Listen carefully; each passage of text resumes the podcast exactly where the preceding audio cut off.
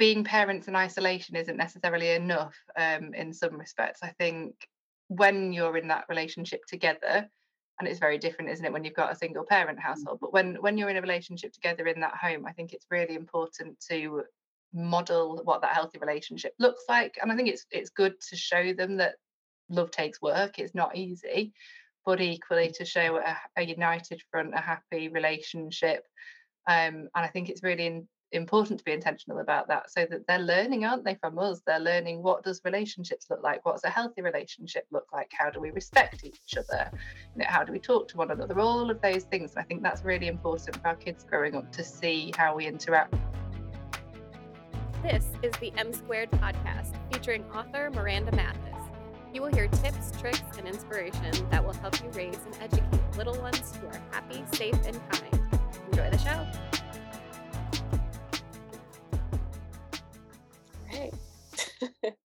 well, welcome back to the M Squared Books podcast. Hey, Miranda, how you doing? I am well. I'm very well. Good. Well, I have to say this episode is a little bit special or different in a way because it's mainly focusing not necessarily on kids, but on parents or the relationship between parents. And that's not to say that kids are not benefiting from this episode because they very much are. So, in this episode, Miranda and I are going to chat with Zoe Ayre about her thoughts on how to maintain a strong relationship after having children. Hi, Zoe. Welcome to the show. Thanks for joining us. Hi. No problem. Thank you for having me. Before we start, um, can you give us a quick glimpse at who you are and what you do? Yeah, of course. So um, I live in the UK in Yorkshire with my husband um, and my little girl Hattie, who's 16 months. Um, and I run a parenting account on Instagram, The Respectful Mum, um, where I very much focus on gentle parenting, respectful parenting, infant sleep, um, all of those kind of topics, and really just try and normalize that kind of information um, and easy to access information for people. I, first of all, I want to say congratulations on your daughter. Oh, thank you. I was looking at your Instagram and I want to talk about your Instagram post where you posted a letter to your husband. Can mm-hmm, you yeah. tell me a little bit about that? yeah, so it was quite a vulnerable one to hit post on. Um, one of those where you're like, is this a good idea? um, but I think I'm a strong believer, and I think he is a strong believer mm-hmm. that we have to talk about these things, and it's important to, you know, acknowledge that relationships after babies are not easy. Um, and so that was kind of a way of, I guess, being really open and honest with people to say these are the issues that we we face and a lot of people came back with yeah me too mm-hmm. um you know we have those same problems as well and we have the same issues and um I think as much as it was a vulnerable post to put out there, I was pleased that I did because I think it resonated with a lot of people and, and helped them to to recognize that we're not alone and it is okay to talk about these things. Was there something that prompted you to write that? Yeah. so um, we were on our way over to visit some friends, and it was about an hour's drive away. And quite often, you don't even get the chance to have a proper conversation, do you, when you've got little ones? Um, because they're constantly, I guess, they're on it. You know, they're they're taking your attention most of the time, rightly so. Um, but she was asleep in the car, and, and, we used that journey to have a conversation. Um, and really just get to the bottom of what was happening. And I think I'd started to realize that Andy was I guess maybe just a little bit distant. And I was thinking, what what's going on? What's happening here? Um, and I think it was just one of those cases where you just start to see those cracks coming in through, and you realise and think we need to do something about this before it, you know, gets worse. Um, mm-hmm. And so we kind of had this really important conversation about what we were going to do differently and what we needed to do, and recognizing maybe where things had gone wrong, um, and it was kind of following that that I was reflecting on it, and, and that's why I'd I suppose put that on Instagram and, and put that sort of letter to him really about you know this is why these are the reasons. I obviously I shared it with him as well, so that wasn't just everybody else getting the benefit of it. It was it was him as well, and, and understanding that. Wow, we we all know children are such a gift, but they're a lot of work. And yeah. it's not surprising that many parents go into a survival mode and not in- unintentionally neglect their relationship. But what are your thoughts and experience with this?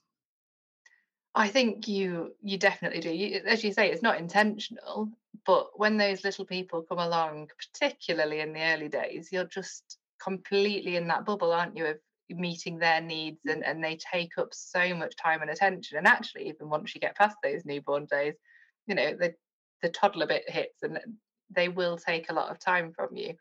Um, and I think as mothers, it's very instinctual, isn't it, for us that you are all encompassed by that, and we maybe don't notice as much um, the impact that that then has on our partners or the relationship. Whereas I, I think that dads sometimes find that a little bit more difficult because it's not maybe quite as instinctual, um, and they're maybe not in that beginning bit as in that bubble as maybe we are as mums and i think it's difficult at that beginning bit to to recognize the impact it's having.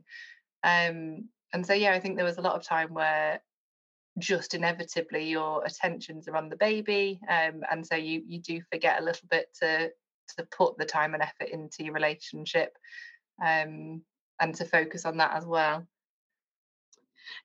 And how have you and your husband come together to work together, even in the midst of being exhausted or sometimes things being chaotic? I think we've always been pretty good at communicating with each other. And I think that's a real big one, isn't it? Is being able to talk to each other um, and to focus on what needs to be done.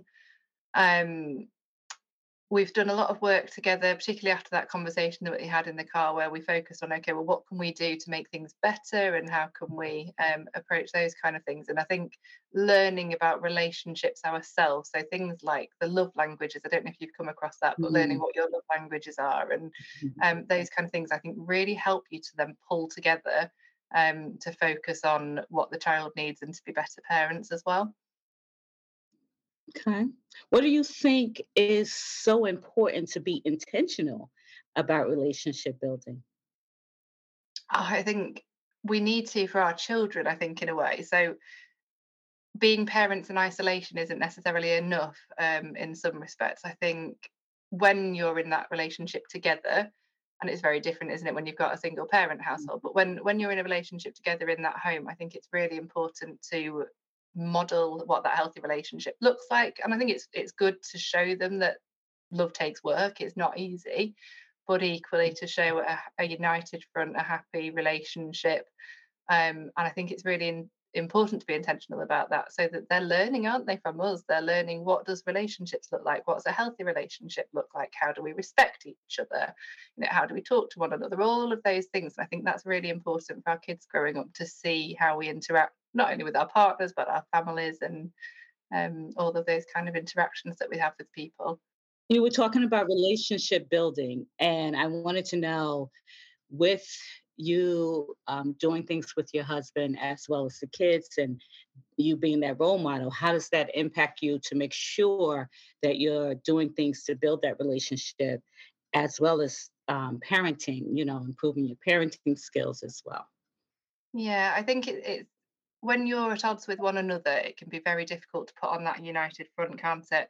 Um, and I think putting on a the healthy and positive relationship for them is really important. And where it impacts then on parenting is if you're at odds with one another, it can be really easy to get into a competition, can't it? You know, with the whole I'm more tired than you, I work harder than you. And I think that makes parenting quite hard because you're then not working as a team and you're at odds with one another um, and that can be really difficult. So I think when you're putting the time and effort into your relationship and meeting each other's needs as well, that makes it much easier to be united and you know to be a mm. team as opposed to sort of a competition with one another.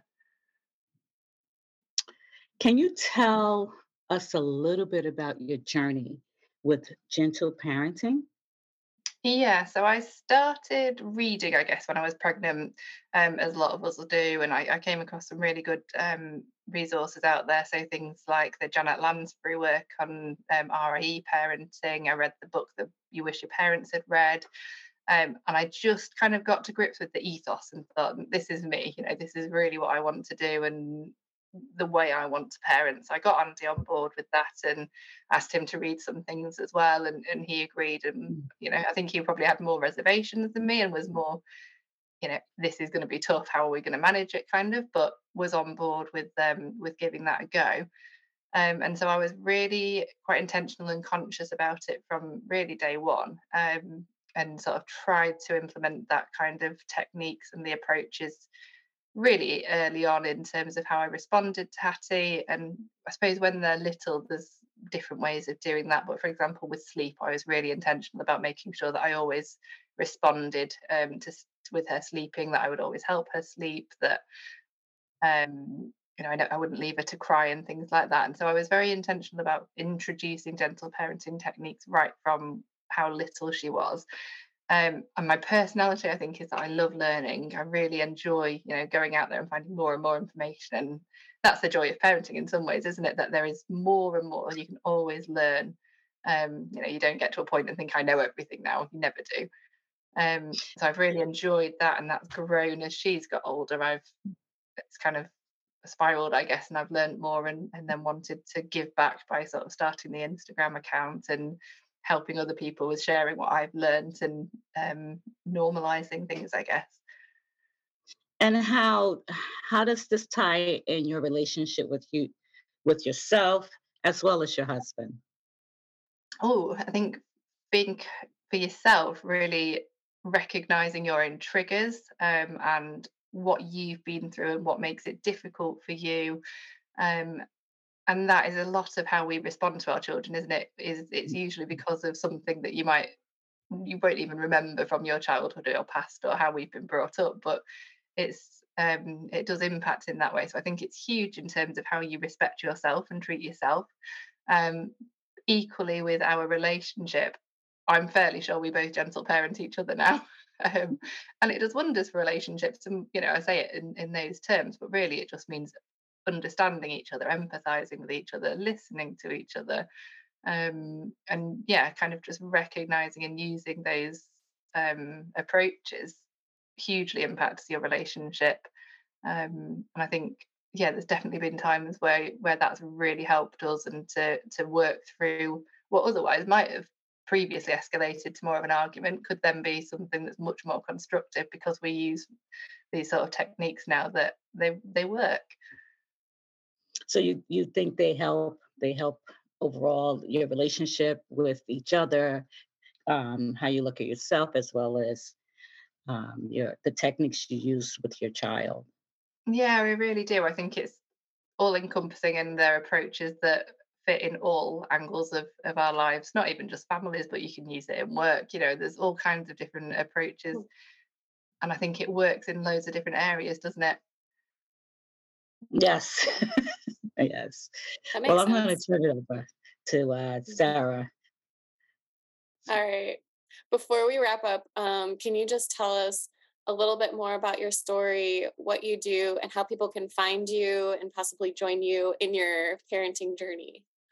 Yeah, of course. So my Instagram is at the respectful mum, which is the UK spelling of it. So it's M U M as opposed to M O M.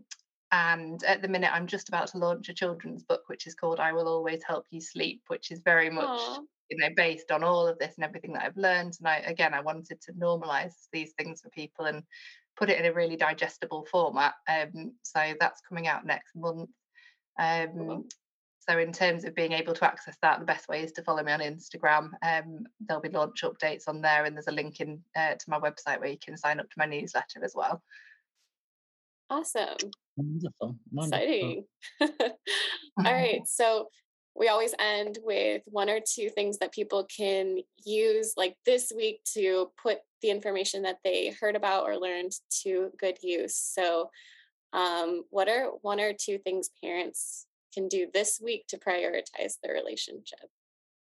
So I think there's two for me. The love languages that I mentioned earlier, if you just Google it, you'll find them. But essentially, you do a quiz, which we all love a quiz, don't we?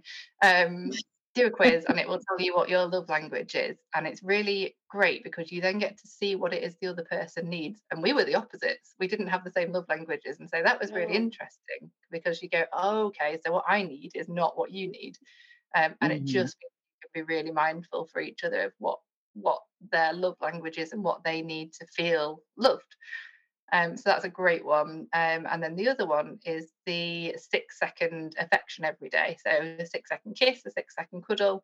Um, there's been loads of studies into this that show that I, I forget the figures, but people, in terms of how long they kiss for a day, it's like less than a second a day. It's a peck, isn't it, on the lips, if that. Um, mm-hmm. And so they say that the six second kiss or cuddle really reconnects you. Um, and so that's something we've been trying to do for a few months now. And um, I think that really helps as well. It just means that you just take that that time to reconnect in, in those six seconds. And um, yeah, I think that's really helpful as well. I love that. Wow. That makes a lot of sense.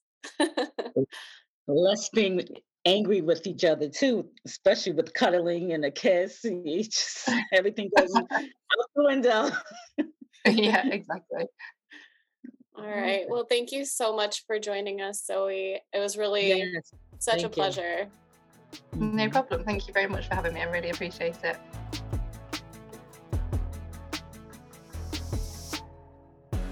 Thanks for listening. Head over to msquarebooks.com where you can find all the latest books and hear about upcoming events like live readings. See you next time.